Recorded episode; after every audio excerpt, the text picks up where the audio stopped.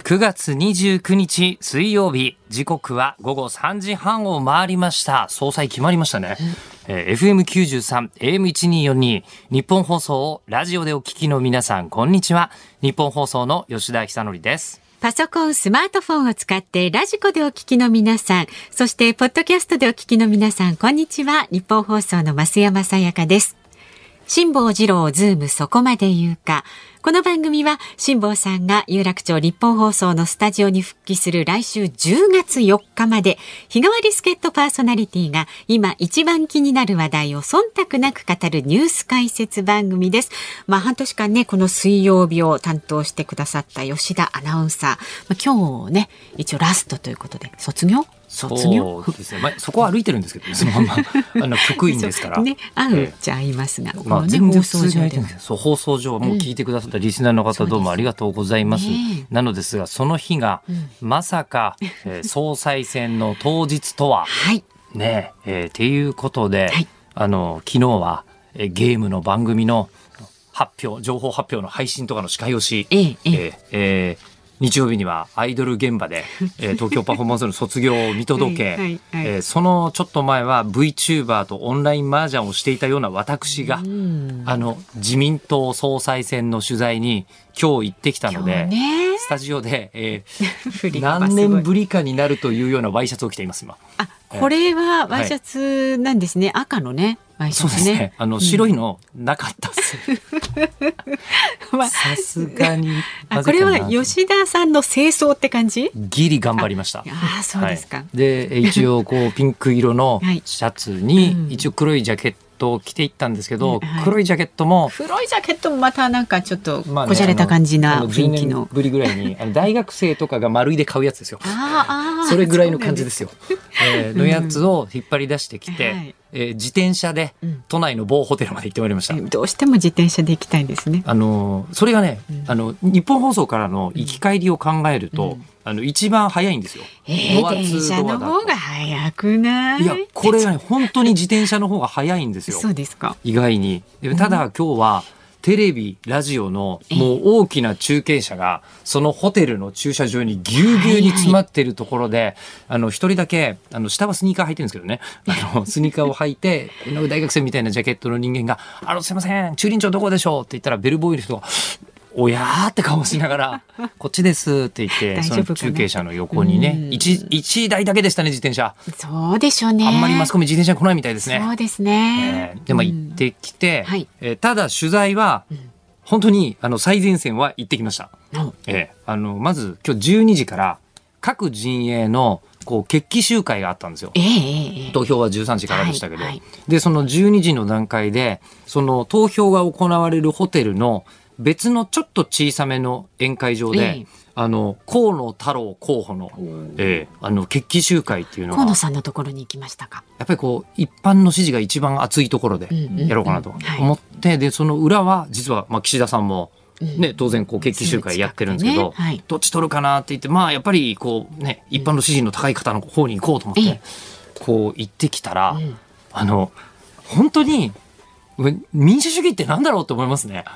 いや、なんかね、日本型の民主主義だよってよく言うけど、はい、そっか、こういうことか、みたいな。どういうことですか？気持ちに本当なりましたね。まあ、一番前に、普通にこう、演台が真ん中に一個だけあって、そこにこう、椅子が並べられていて、うん、一応この時期ですから、もうマスクをした、こう、議員の方々が、ソーシャルディスタンスを、一応1メートルぐらいですね、こう取って、うんこうあの座ってるんですよ。でその周りをこう記者がもう問やはたいにこう書いてその中で僕も見ているという状態のところに、まあ、僕のもう本当2メートルぐらい前ですよね。河野太郎さんがこうバーッと通っていって、そのまんまこう壇上に上がって、えー、まず応援する人たちが何人かこう次々と決起集会ではこう喋ってコメントする。バーンと喋るんですけど、もうあのアイドルとかばっかり見てる 人間からするともう政治家、MC が超うまい。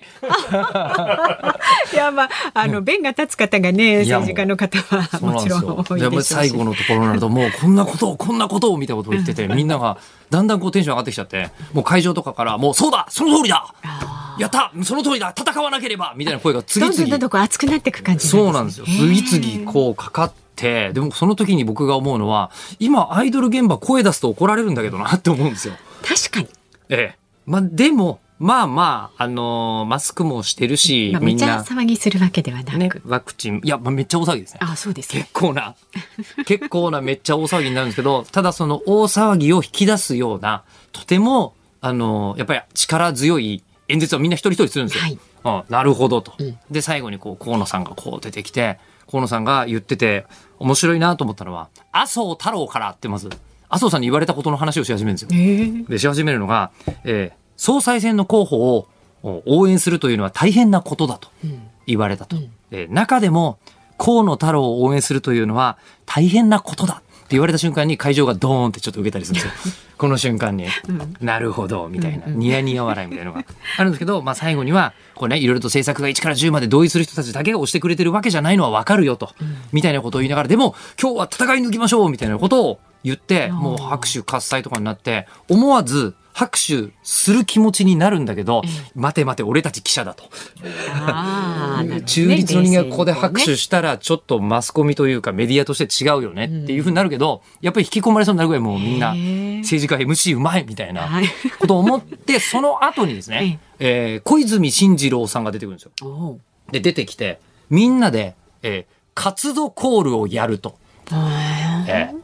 いうのをやるんですよ、劇集会で。で、前の壇上に上がって、なんか10人ぐらいこう、もっとなんかメンバー、戦隊メンバーのこう中心人物なんですかね。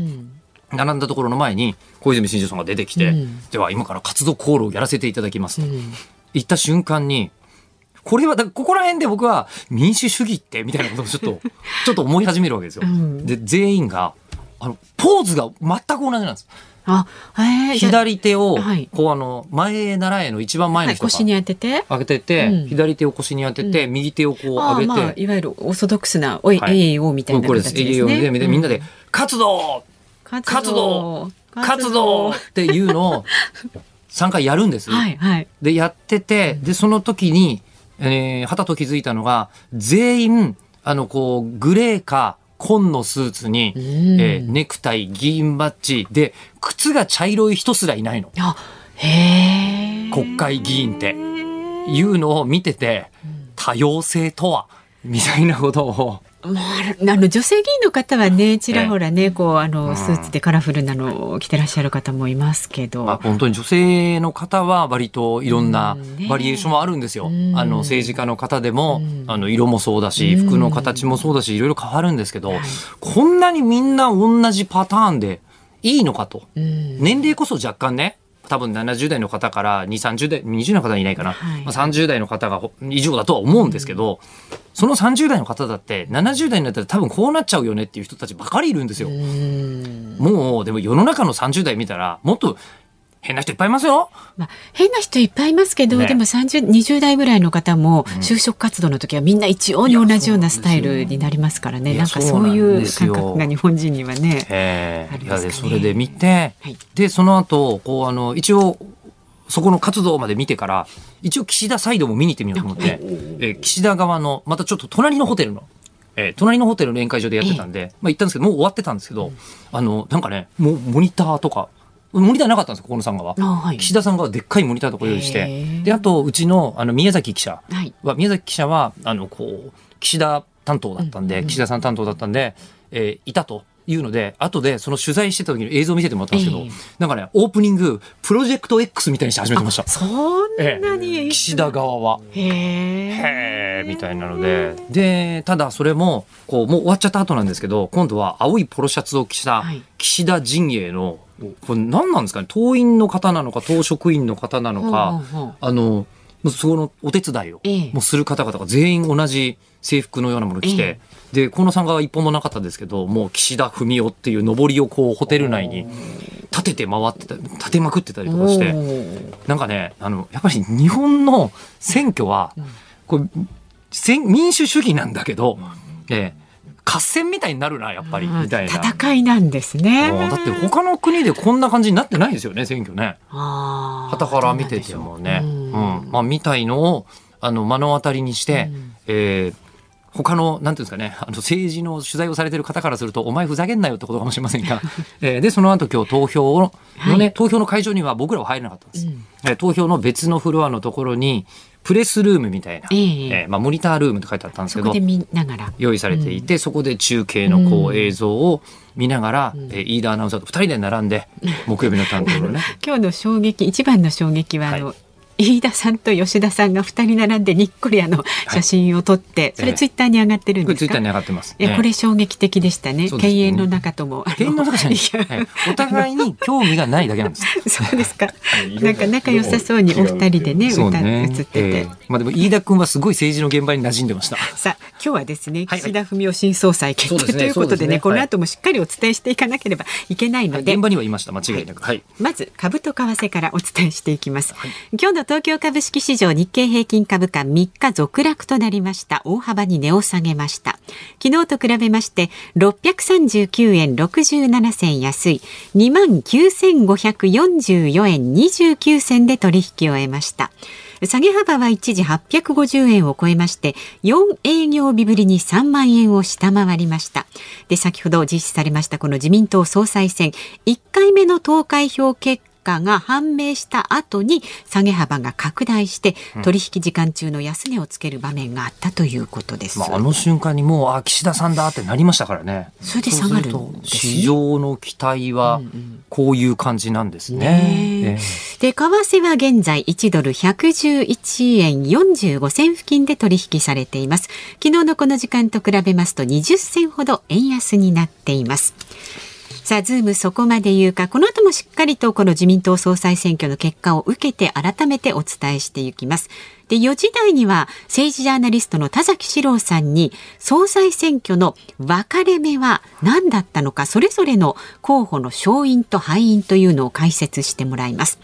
で、5時台には実際ね、えー、ご自身も投票されたと思いますというかされました。自民党の下村博文政調会長に自民党総裁選挙を総括していただくという流れになっています。はい、番組ではラジオの前のあなたからのご意見お待ちしています。メールは z o o m zoom アットマーク一二四二ドットコム。番組を聞いての感想はツイッターでもつぶやいてください。ハッシュタグ漢字で辛坊治郎、カタカナでズーム、ハッシュタグ辛坊治郎ズームでつぶやいてください。こちら犬鷲さんって方が政治の話だけど政治の話っぽくないっていうのと、あと飯田君と私の関係についてだと思うんですけど、フェルさんという方が、えー、まあ沼が違うオタクとは話すこともないしねって言われてるんですけど。いや確かに違う沼から見た、まあ、総裁選の話今日はちょいちょい入れられたら、ただもう本当の、ね、プロの政治家も出ていただきますからね。そうですはい、ご期待くださいませ、はい、ニッポン放送がお送りしているズームそこまで言うか。では昨日から今日にかけてのニュースを紹介するズームフラッシュです。菅総理大臣の後継を選ぶ自民党総裁選挙は岸田氏が決選投票の末河野氏を破り自民党の新総裁に選ばれました。東京都が10月1日から24日までのリバウンド防止措置期間に都民や事業者に求める対策をまとめました。感染防止対策を徹底しているとして都から認証を受けた店は午後8時まで酒の提供と持ち込みを可能とし営業時間を午後9時までとするよう求めます。利用は1グループ4人までです。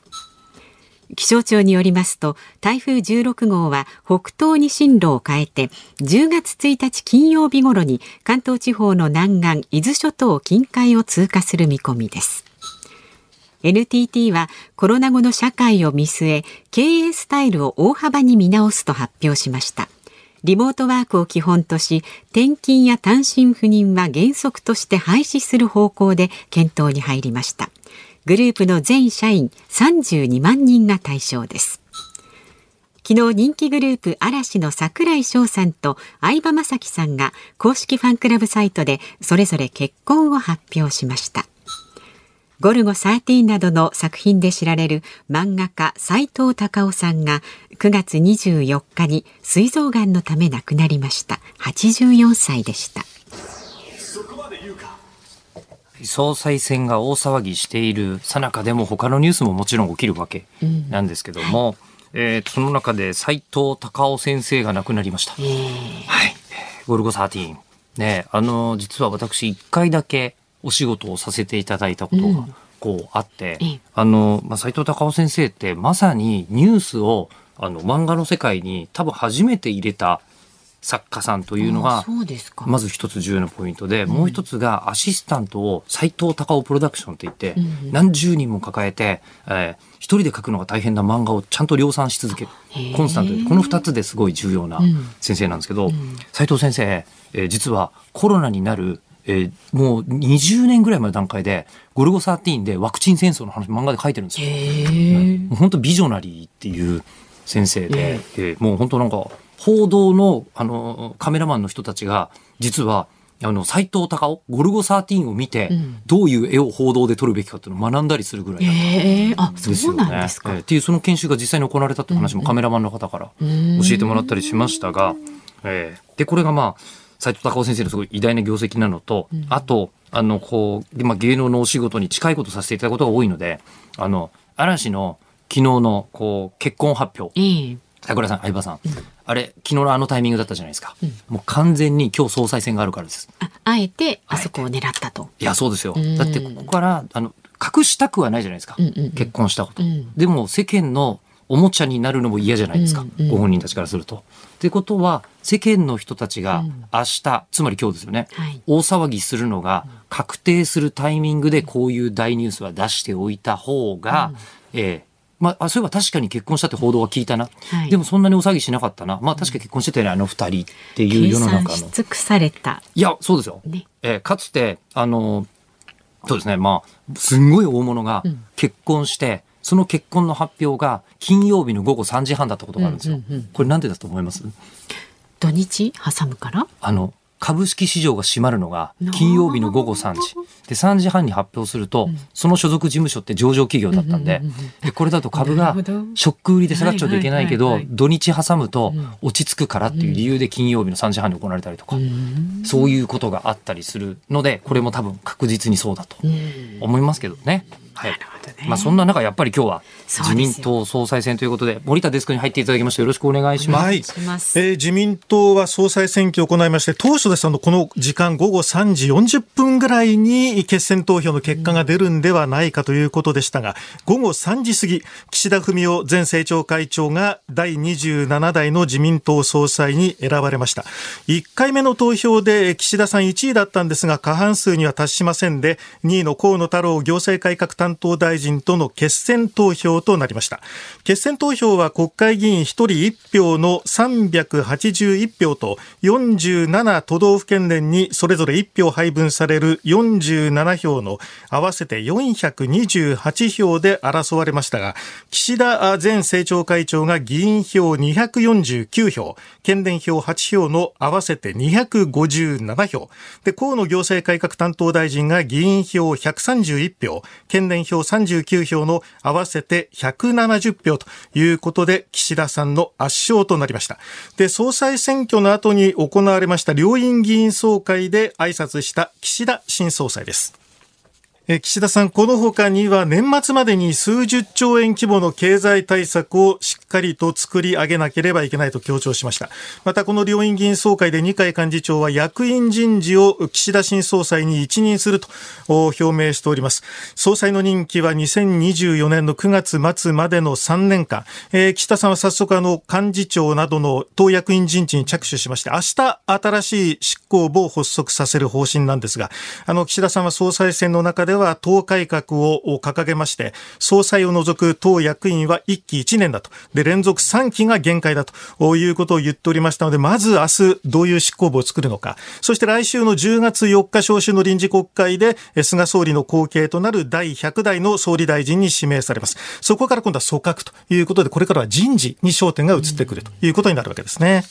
なんかね、いろいろとこう、あの、河野さんを、こう、どう偶するのかっていうのは次のポイントみたいなことを言ってましたけど、どうなんですかね？これ票を、投票呼びかけるわけじゃないですか。はい、呼びかけた時に、あの、河野陣営だった人を、こうやっぱりひっぺ返したりとかするわけですよね。うん、その時に、いや、河野さんを別に冷遇することはないよとか言ったりしてるどこまでね、この多数派工作の時に言っていたのか。ね、あの、1回目の投票では、党員票169票と河野さんがトップで、え党員票の40%以上集めてますので、やはりこの党員の声というのをね、無視できないんじゃないかなという気がしますけどもね。あそうですよね。いや、でも岸田さん自体は前回の総裁選で敗れて、ここまで言い方悪いですけど、冷や飯を食わされた部分もあるわけ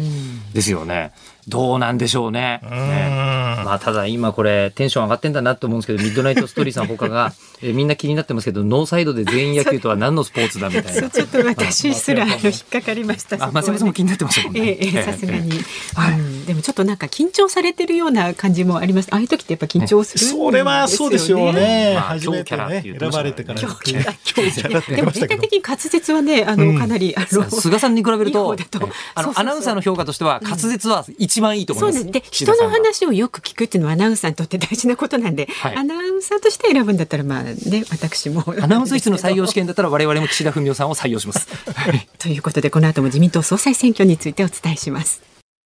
9月29日水曜日時刻は午後4時を回りました。東京有楽町日本放送第三スタジオから日本放送吉田久典と日本放送増山さやかでお送りしています。ご意見ご紹介していきます、はい、静岡県袋井市のバイク親父さん、はい吉田さんお疲れ様でした、えー、最初水曜日担当が吉田さんと聞いた時にアニメやゲームでなく報道なのに大丈夫なのかと思いましたが、うん、気がつけば水曜日が一番楽しみで必ず聞いていました。ありがとうございます。吉田さんのトーク力はさすがの一言やはり吉田久典は伊達じゃないですね。もう褒めの言葉満載。で前の放送で飯田さんに興味がないと言っていましたが、はい、一緒に飯田さんと報道番組やってみてもらえませんか？ツイッターの写真お二人でいい笑顔で撮れていました。きっといい相乗効果があると思いますよと。さあお二人で報道番組やっぱりね飯田君プロだなって思いましたよ今日、はい、一緒に取材してて、うんうん、あの僕はまずその都内のホテルで、えー、えー、取材をするんですけどその大きなこう一番大きな、まあ、宴会場を使って投票が行われてるんですけど、うん、そこに行くまでのロビーとかあるじゃないですか、はい、そこのロビーで僕はまず何をすればいいのか全然わからないんですよ、ね、投票が始まるまでの間、うんうん、でなのでよくわかんないから一応3階まで行ってみようと思って「許可証ないとダメですすいません」って うろうろしちゃって。うろうろして戻ってきたりしてただけなんですけど、その間に普段からちゃんとこういう取材をしている飯田君は知り合いの議員さんとかと会えるから、知り合いの議員さんに話を聞いて、えー、そこで喋ってたりとか。つてにね、こうね、取材してね。聞いてるんですけど、まあいいよね、直接聞いた話だから。あの、こう、飯田君が、その、1回目の投票の直前に言ってたのが、こうなんか、高市さんを支持している議員の人の話を聞いたらしいんですよ。そしたら、なんかもう二階さんが、めちゃくちゃ岸田さんが、に対して怒ってると、うん、一番初めにやめろって言ったから、うんうん、もう昨日から強烈に、こうなんかもう岸田卸しをやってるぞみたいな情報を仕入れてきてて、はいはい、うん、まあそうでもなかったよねっていう。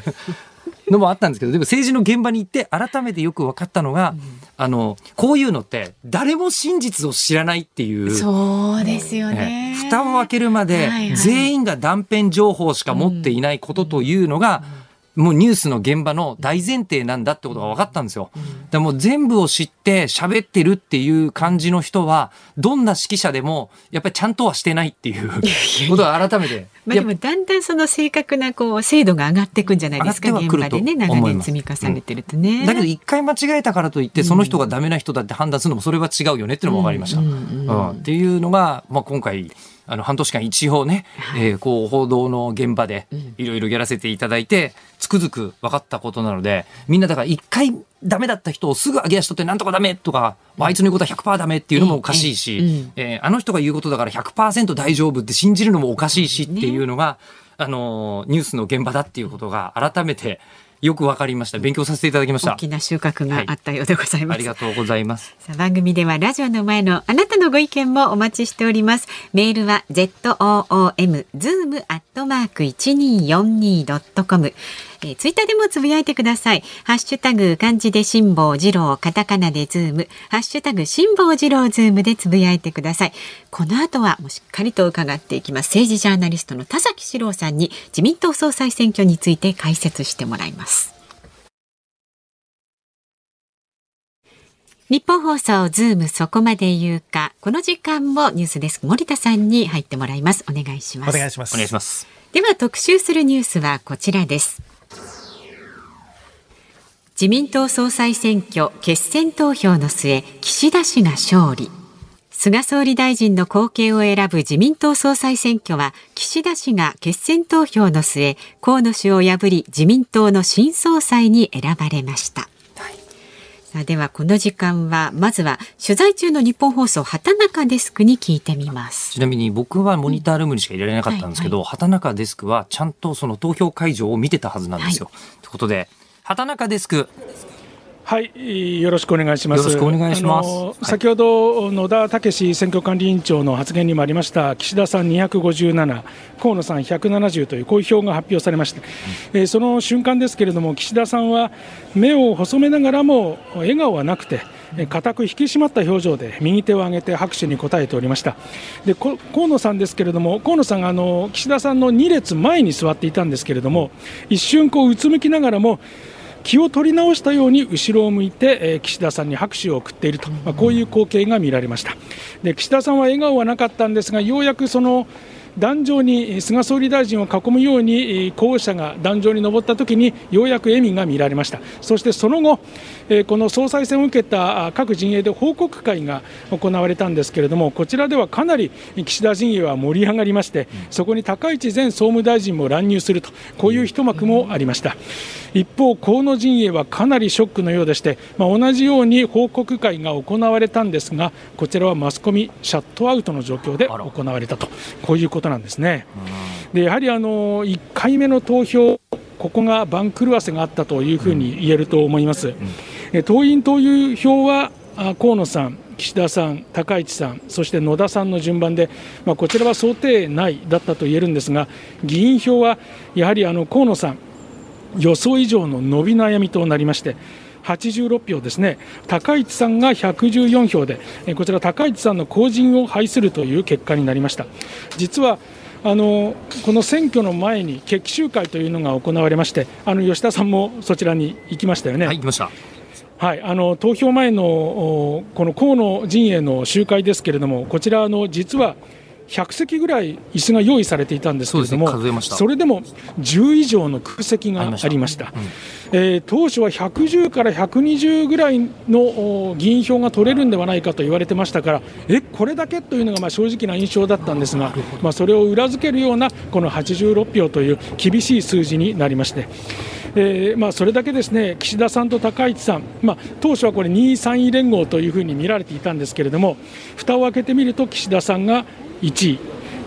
河野さんが2位、1回目の投票でですね、えー、そういうことになりまして、えー、まあ1回目の投票で勝負あったなと、まあ、こういう空気が会場に流れたとい。うのがまあ正直な印象です。1回目の投票終わりで、まあ、我々は記者しかいないところだったんですけど、はい、やっぱりどよめきが起こったんですね、えー、あまさか1位が岸田さんになるとはみたいなリアクションだったんですけど、ね、あの、はい、議員さんたちのリアクションはどうだったんですか、えー、そうですね。やはりあの私が見てたところでは、まあ、それほどのこうざわめきというのは感じられなかったんですけれども、やはりこれ、緻密なこう一本化工作というのがあったのかなという気がしますね、河野票の引き剥がしといいますかね。あのやはり当初の予定より30票以上も票を減らしたというのは、でもやはりこの河野包囲網といいますかね、あの必要な切り崩し工作が行われていたんだなという感じがいたします。はいということで、はい、あのまだこの後も取材続けられるわけですか？そうですね、この後夕方あの舞台を自民党の本部に移しまして、新総裁、岸田新総裁の記者会見が予定されております。まあ、あの岸田さんは宏池会というあの以前のこの池田、大平、そして鈴木宮沢各総理を輩出した宏池会ですけれども、こちら28年ぶりに、まあ、総裁の座を射止めたということにもなりますからね、そうなんです、かなり長い年月が経ちましたね、はい、はい、えー、その岸田総裁の記者会見なども予定されております、私もそちらに向かう予定です。はい、はい、じゃあそれでは田中です。この後も取材続けてください。はい、どうも失礼しました。お疲れ様です。ありがとうございました。さあお話伺いましたけれどもねこの後記者会見ということでしたが、まあ、正式には10月4日にまあ、総理大臣ということ、ね、臨時国会が召集されて、そこで主犯指名で第100代の総理に選ばれて、直ちに組閣、そして、えー、国会の中で、えー、所信表明演説が行われて、各党の代表質問が行われまして、10月の13、14あたりに解散というスケジュールになるわけですね。そうすると、選挙がまあ、行われるわけじゃないですか、はい、で今回、人気切れと複雑に絡み合っていて、一体いつが選挙の投票日になるのかっていうのがまだ、ええ、まだ出てないですよね。まだ出てませんね。まあ、臨時国会の最終日に解散を行って、今言われているのは、10月26日公示の11月7日、7日投開票、うん、あるいは11月2日公示の14日投開票、うん、この2つの案が出てますが、11月7日が最有力というふうに思われてますね。うん、まあでもこんな大事すらまだ決まってないんですよね。そうですよ。ね、これからしばらくね、大変そうですけれども、じゃあ続きまして、はい、政治ジャーナリストの田崎史郎さんと電話つながっています。はい、田崎さん。はい、どうも。よろしくお願いします。先日はありがとうございました。あの、まず、早速にお伺いしたいことは、え今日1回目で1票差で岸田文雄さんが、あの、まあ、1位だったじゃないですか。で、そして2位が高市さんで3位が河野さんという結果になって4位野田さん。はい、あの、この瞬間が、あの、今日のハイライトだったというか、みんながわっと思った瞬間だと思うんですけど、田崎さんのこの時のご感想はいかがなんでしょうか？そうですね。だから、あの、岸田さんに対のあの国会議員票があの多くて、河野さんの国会議員票が少なかったんですね、はい、高市さんも多かったんです。うん、でここの20票から30票が、あの動いてるんです、河野さんから岸田さん、あるいは高市さんに、はい、これが何なのかってことなんですね。何ですか？僕はね、あの二階派の動きじゃないかなと思いますね。それはどんな動きなんでしょうか？その二階派は当初その、河野さんに投票する人が多いだろうと、えーえー、思われてたんですけれども、あのその河野さんに行くべき票が、岸田さんあ、あるいは高市さんに流れたんじゃないかと思われますね、これは。これあの、選挙のことだけ考えると、あの、国民の人気の高い河野さんの方がいいんじゃないかと言われてい。たわけじゃないですか。はい、でもただこれから選挙を迎える議員たちが、えそんな岸田さんや高市さんに流れた理由は何ですか、これはあのー、まあ、確かに河野さんの人気は高いんですけれども、この自民党総裁選を行ったことによって、自民党の支持自体が広がっている、増えてるんですね。うん。はい、そうするとあの河野さんでなくても、他の方でもやっぱり自民党のやっぱり議席が伸びるんじゃないかと思う人が多かったんですね。うん、えー、だから河野さんでなければならないことが、総裁選を行うことによって、あの自民党の支持率が上がった、それによって、あの河野さんでなければならないものっていうものが、比較的小さくなったんじゃないかと思います。二階さんは当初あの、まあ、え岸田さんが党改革を訴えましたので、岸田さんだけは何としても落とすというような方向だったんですが、はい、方向が変わってきたということですよね。そうです。あのおとといの時点で、今あの、取材中なんですけれども、二階さんがあの岸田さんとらと会う、うまた二階さんは安倍さんらとも会う、その中で、えー、感情的なものではなくて、あの勝ち馬に乗ることを優先したんじゃないかなと思います。いやでも確かに今回あのね、政策論争っていうのをオンラインでちゃんと見られたのって歴史上初めてじゃないかなと思うんですよね。そうですね。で結構見ちゃうとなるほどこんなこと考えてるんだって4人それぞれについて思いましたから、ね、そうですね。でその点ではやっぱりあの自民党の PR 効果、うん、僕はこれ、あのかねてその総裁選っていうのは、あの自民党を再活性させる、あの巨大な装置だっていうことをずっと申し上げてるんですけれども、うん、それに自民党は成功したんですね。うん、で成功した結果、あの河野さんでなければならない理由も小さくなっていった。で二階さんにすればあのえー、岸田さんに、えー、をあのさせたくない、あの自分をあの追い落とした岸田さん許せないという気分だったんですけども、うん、その感情を優先してますと、あの非主流派になって、えー、ポスト面であの連遇される可能性があるわけですね。うん、でそれならば最後の最後は勝ち馬に乗って、えー、主流派として活動しようと。そういう話し合いがおそらくおととい行われたんじゃないかと思われますその話し合いは誰と誰の話し合いなんですか？それはさっき申し上げたように、二階さんとあの岸田さん、うん、二階さんと安倍さんたち、うん、そのあのことだ、そういう会合がどうもあったらしいんですね。じゃあ、ここからあの気になることが2つあるんですけど、まず1つが、党役員人事ってもう行われるんですよね。はい、これは明日か明後日行われます。この党役員人事は、田崎さんはどうなると思われますか？でまずこの今回の人事、あの党役員人事を週内に行って、週明けの4日に閣僚人事、組閣が行われるんですけれども、まずあの岸田さんが、あの他の候補者3人をどういうポストで処遇するか、うん、これはあの4人ともこう処遇するってことを言われてたんで、うん、えー、そこで、あの幹事長、えー、政調会長、総務会長、あるいは選対委員長、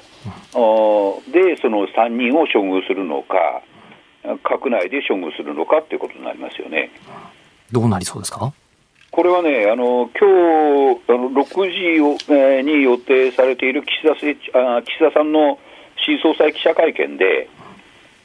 岸田さんが人事構想をを明らかにされるようになると思います、それは記者から質問されて、はいね、そこであのの考え方を聞いてみないと、今の段階で申し上げるのはちょっと早いですね。あと1時間半ってことですね、でもね。そうです。で、ここで、はい、あのえ間違ってしまうよりも、うん、1時間半待って、あの話をもとにして正確な話した方がいいんじゃないかと思います、まあ、確かに、ここの1時間半早く早いことにあんまり理由ないですからね。まあ、ただ、だから選挙が近いですから、かんまず明日のや執行部の人事のこの幹事長なんですけれども、二階さんの代わりに誰を当てるのかというのは、多分かなりポイントだと思うんですが、そうですね例えば林元さんみたいな幹事長代理をね、そのまま二階派ですから、二階さんに近い人を幹事長にして、もうすぐ選挙だというような形にするのか、あるいはあの国会対策委員長も二階さんと近い森山さん、石原派ですが、森山さんをそのまま残すのか、その辺ちょっと注目じゃないですか？うん、でそれはやっぱりあの今回の今、執行部の人たちよりも、やっぱ刷新したと。あ変わったんだと、うん、新しい自民党、岸田自民党の姿はこうなんだということを示すようになるだろうと思います、うん、そこはやっぱり変えていかないと、新しさを出せないと、ね、あのこれ総裁選で、まあ、自民党、うん、確かに盛り上がりました、でこれで人事でその結果を出さないと、今度はあの自民党はかえって苦しくなりかねないんで、やっぱり刷新感を強く出す人事になるだろうと思います。ではじゃあその刷新感は出すだろうという、その先には、まあ、衆議院議員選挙があるわけなんですけど、そうですね、今回、この岸田さんになって、えー、総裁選後の自民党の選挙のポイントってどこなんですか、まああのー、まあ、どれくらいの議席取れるかっていうことですよ。うんはい、で、あのー、まあ、菅さんが、まあ、ああいう形で事実上の退陣をせざるを得なかった背景には、あの8月21、22で自民党は内々のあの選挙情勢調査を行いまして、はい、それをよく見ると、自民党は単独過半数233を割るどころか、200議席を下回って、公明党足してもあの過半数取れないんじゃないかと、うん、そういう厳しい結果だったんです。うんはい、でそれが今回の総裁選でガラッと雰囲気変わりまして、あの単独過半数ぐらいは取れるんじゃないかっていうふうなあの見方に変わってきてるんです。うん、で、これ、人事を、あのでこうあこれ、自民党変わったんだなと。あ岸田自民党はこういう形なんだと思わせることができれば、議席はもうちょっと伸びる可能性があります。じゃあまさにこの後18時に予定されている記者会見の中での当人事がどうかで、国民の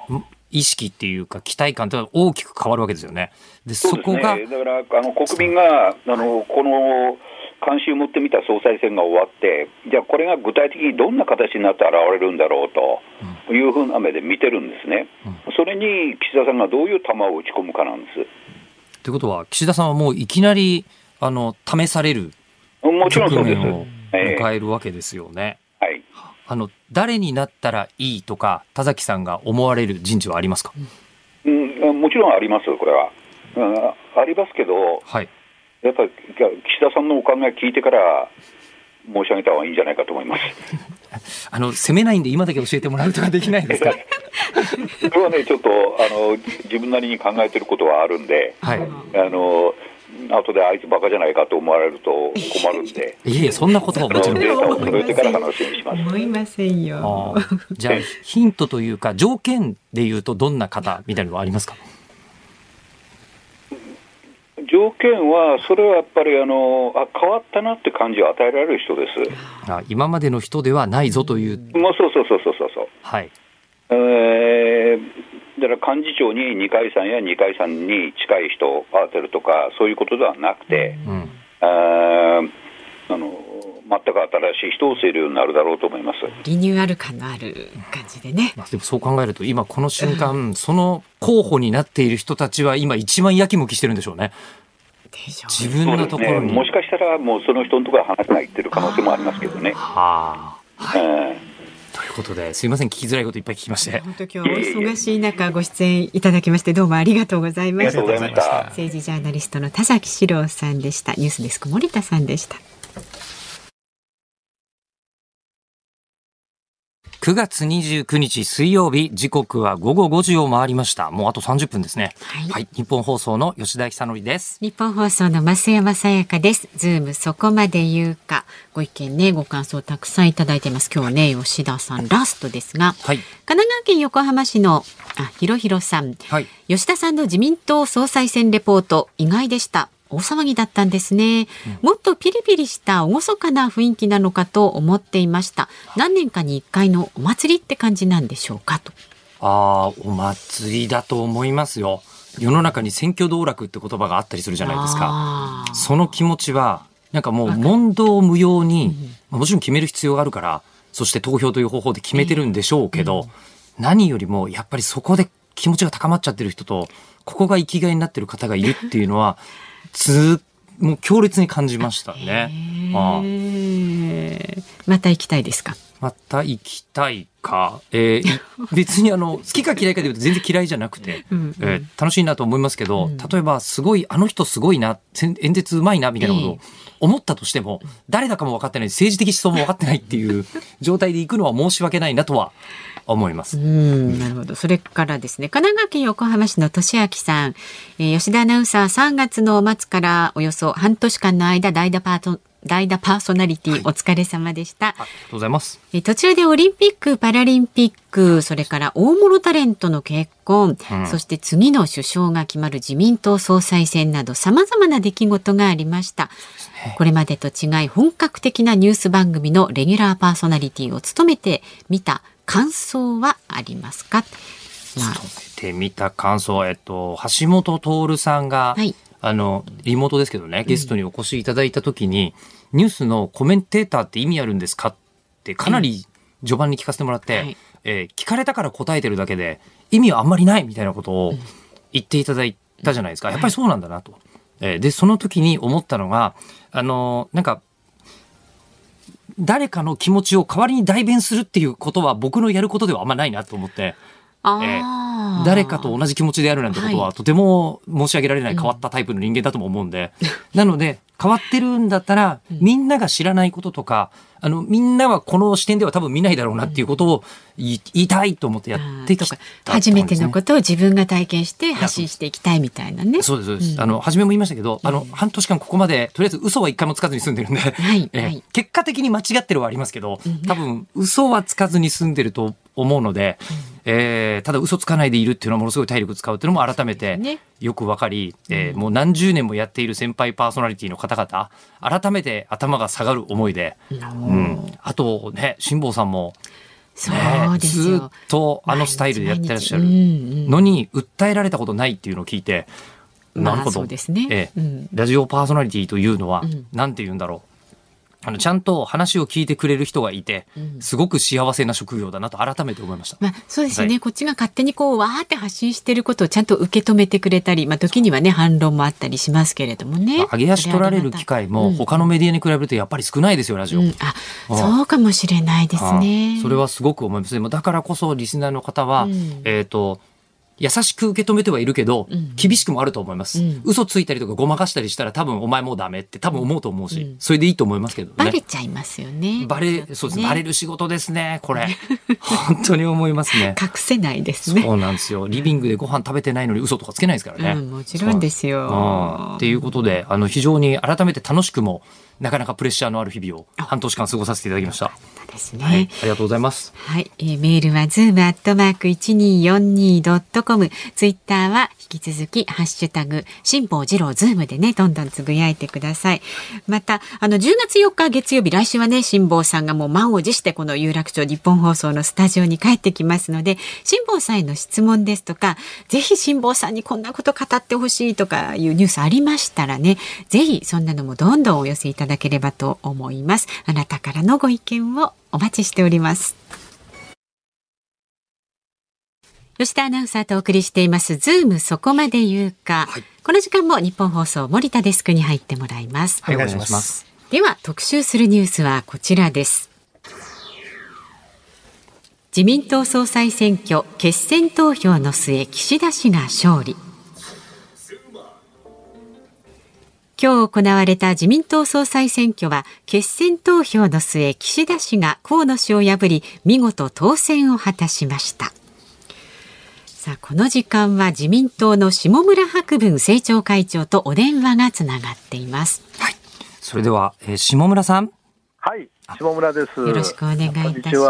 ちは。はじめまして、日本放送の吉田と申します、はい。はい、どうぞよろしくお願いいたします。よろしくお願いいたします。早速なんですが、はい、今日の総裁選、どなたに投票したんですか？岸田さんですね。えっと、1回目から。1回目も2回目も岸田さんに投票された。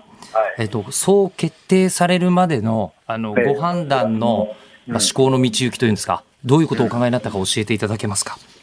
まあ、もともと、実は私自身がですね、あの出馬準備をしていたんですけども、はい。はい、今あの、コロナ禍、それから追加経済対策、それからまあ衆議院選挙も間近ですから、はい、あの政調会長というのは、党の政策の責任者ですので、まあ、公約作りとかですね、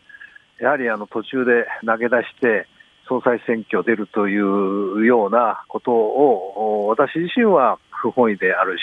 まあ、両方やろうとは思ってたんですが、まあ、しかし、そんな中途半端なこともできないということで、えー、私自身見送った直後にもあの考え方といいますかね、経済対策含めて、私の前があの岸田さんが政調会長をされていたんですけども、はい、あの一番あの即、これは私は岸田さんに託したいなというふうに、あのその時点で、ですから、8月の30日ですけども、私自身が不出馬表明をしたのがですね、はい、その時に即もう決めました。そこから、えー、岸田さんと直接お話をされた機会はあったんですか？あもちろん何度かありました。はい。どんな内容だったんでしょうか？あのー、岸田さんが8月の26日にあの出馬表明をされたんですね。はい。でその政策等をあの拝見させていただいていて、またあの岸田さんが1年前にもやっぱり総裁選挙を出馬されましたね。うんまあ、その時にあの非常に、厳しい結果で岸田は終わったみたいなですね、あの批判を受けた中で、岸田さんがずっと、もちろんそれ以前からもあのそうだったらしいですけども、政策をずっとノートに書き込んで、ですね自分が総理総裁になったらこういうことをしたいということで積み上げてきたということの中で、今回のあの経済、これからのまあ経済対策も、それからまあ5年間、外交防衛政策をされておられますけれども、あの外務大臣としてですね、まあ、一番あの日本にとってバランスがあって、総理大臣としては、まあ、今回の4人の候補の中では最も安定的で、えー、信頼できるのではないかというふうに、まあ、そんなふうにあの感じております。下村さんの、あ、森田ですが、下村さんもし出馬されたら、はい、まあコロナ対策は当然でしょうけども、やはり、はい、あの、ライフワークの教育改革とか、はい、その辺を訴えるつもりだったんでしょうか？そうですね。やっぱり、あの、少子高齢化の中でですね、まあ、今までの物差しで言えば、あ今でもまあ GDP 世界第3位ですけども、今後、人口が減っていく中で、衰退国家になってしまうような、まあ、そういう、まあ、統計的にはですね、えー、状況がある中で、やっぱりあの一人一人の持っている能力、それから意欲、やる気ですね、それがその経済的な格差の中で十分に発揮できない今、現状があるのではないかと、もう一度すべての、これは子どもたちだけじゃありませんが、人生100年の時代の中でですね、老若男女、いろんな方々が自分も頑張ろうと思っておられる方々に対してしっかりと背中を押すという意味では、これから教育、教育立国が日本にとって一番大切だというふうに思ってます今度チャンスあったらまた出馬を模索しますか？そうですね、はい。はい。はい。そして、まあ、結果が出て、あの、ええ、今回岸田さんが総裁になる。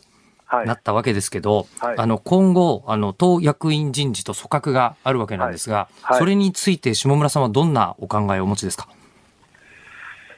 あの岸田さんがですね総裁選出された直後のご挨拶の中で、えー、これはもうあの自民党全員でですね、えー、対応しなければならないと、まあ、いうふうに言われておりましたから、多分あの今回の総裁選挙出た方も含めてですね、そのオール自民党ということで、あのこの国難に対処しようと考えておられるのではないかというふうに思います。おそらく全体的ないかに自民党を元気にし、国民の一人一人の皆さんの声をきちっと聞くかということでは、まさにその自民党全体がですね、えそれぞれ活性化するような形でのおそらく内閣なり、あるいは役員人事なり、お考えなんじゃないかなと思います。まあ、政調会長としては、まあ、明日までということになるんですが、何か違うポストの打診なんかないんですか、え これは、まだ決まったばっかですからね、はい、あの総裁決まったばっかですから、さすがの岸田さんでもそこまでは、まだスピードはちょっと、それは。あのまだ課題もたくさんあるんじゃないでしょうか。あの今回の活動の中で、そういうお約束っていうのは、具体的にはされてないんですか、えあもちろんです、自分のポストをこうお願いしたいから応援するとか、そんな話はしませんし、またするべきじゃないと思います。だけど、お気持ちとしてはあるんですか？いやいや、あの別に自分のポストをなんとかしてもらいたいということで応援することでは全くありませんから、そんなことは一度も言ったことはありませんし、これからも言うつもりはありません。あのご自分のことではなく、この人は？みたいなのはあるんでしょうか？えーとまあ、できたらですね、あのまあ、岸田新総裁も、衆参の自民党の議員をよく分かっておられるでしょうけど、お視野の中にもしかしたら入ってない方がおられればということで、ですね必要に応じてあのいろいろとこういう人材がいるというのは、もし問われればですね、お話を申し上げたいなと思っています。まあ、菅政権をね、支えてきて、あの、この1年かなり実績も上げてきたと思います。まあ、そういったものをやっぱり引き継いでほしいという思いはあるでしょうね。ええ、ええ、そうですね。あのまあ、コロナでですね、誰が総理大臣でもやっぱり大変だったと思うんですね。まあ、その中で、あの、菅総理もよく頑張ってやってこられたと思います。実際直近では、例えば、あの、ワクチン接種率もですね、2回目接種した人がもう57%で、実際もうアメリカを抜いてるわけですね。あと1か月も経たないうちに世界トップレベルのワクチン接種率にもなっているというふうに思いますし、なかなかその後手後手というふうにこれまで批判をされてこられましたが、今日も菅総理、あの最後の挨拶の中ですね、えー、2050カーボンニュートラルとか、それからデジタル化とかですね、いろんな実績作られたことは事実だというふうに思いますし、またそれはもうちょっとだったら、あの国民の皆さんも多分評価をされる、そういう実績はあの菅総理、ちゃんと作ってこられたと思います。ですね、えー、お時間になりました。今日はお忙しい中、ご出演いただきまして、どうもありがとうございました。はい、ありがとうございました。はい、自民党の下村博文政調会長、ありがとうございました。ありがとうございました。お、ちゃんたつさんって方がリニアブルーつって分かってくれましたね、うん、ありがとうございます。あの僕が地上で一番愛するバンドユニゾンスクエアガーデンのリニアブルーを聴きながら、はい、はい、最後に選曲させていただきましたが、今週あのもう一個やってるレギュラー番組の「ミューコミ VR」にここの作詞作曲をやっている田淵智也君が来てくれるのもあってなんですけど、その番組のテーマソング、僕、私費で作っちゃったんです。好きすぎて。田淵に頼んで。えー、っていう話があったりする。すいません。あの、趣味で放送をいろいろやっております。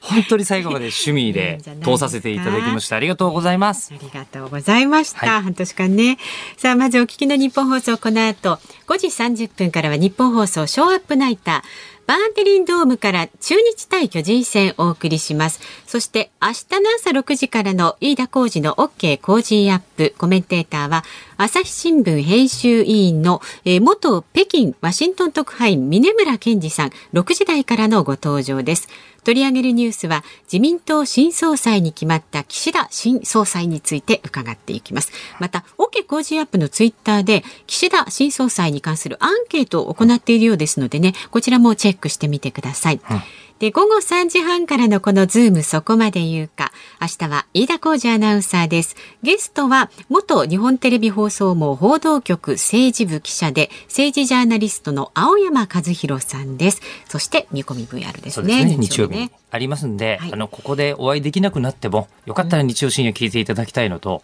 うん、あと、バカみたいにポッドキャストいっぱいやってるんですよ。そう、たくさんね、数えきれないほど、そうなんです。なんか、ポッドキャストのアプリとかで吉田久典とかで検索していただければと思いますが、はい、ズーム、来週からは辛坊さんが戻ってくるんですよね。改めてやって分かりましたけど、守るものがないっていうのがラジオパーソナリティ一番強いんで、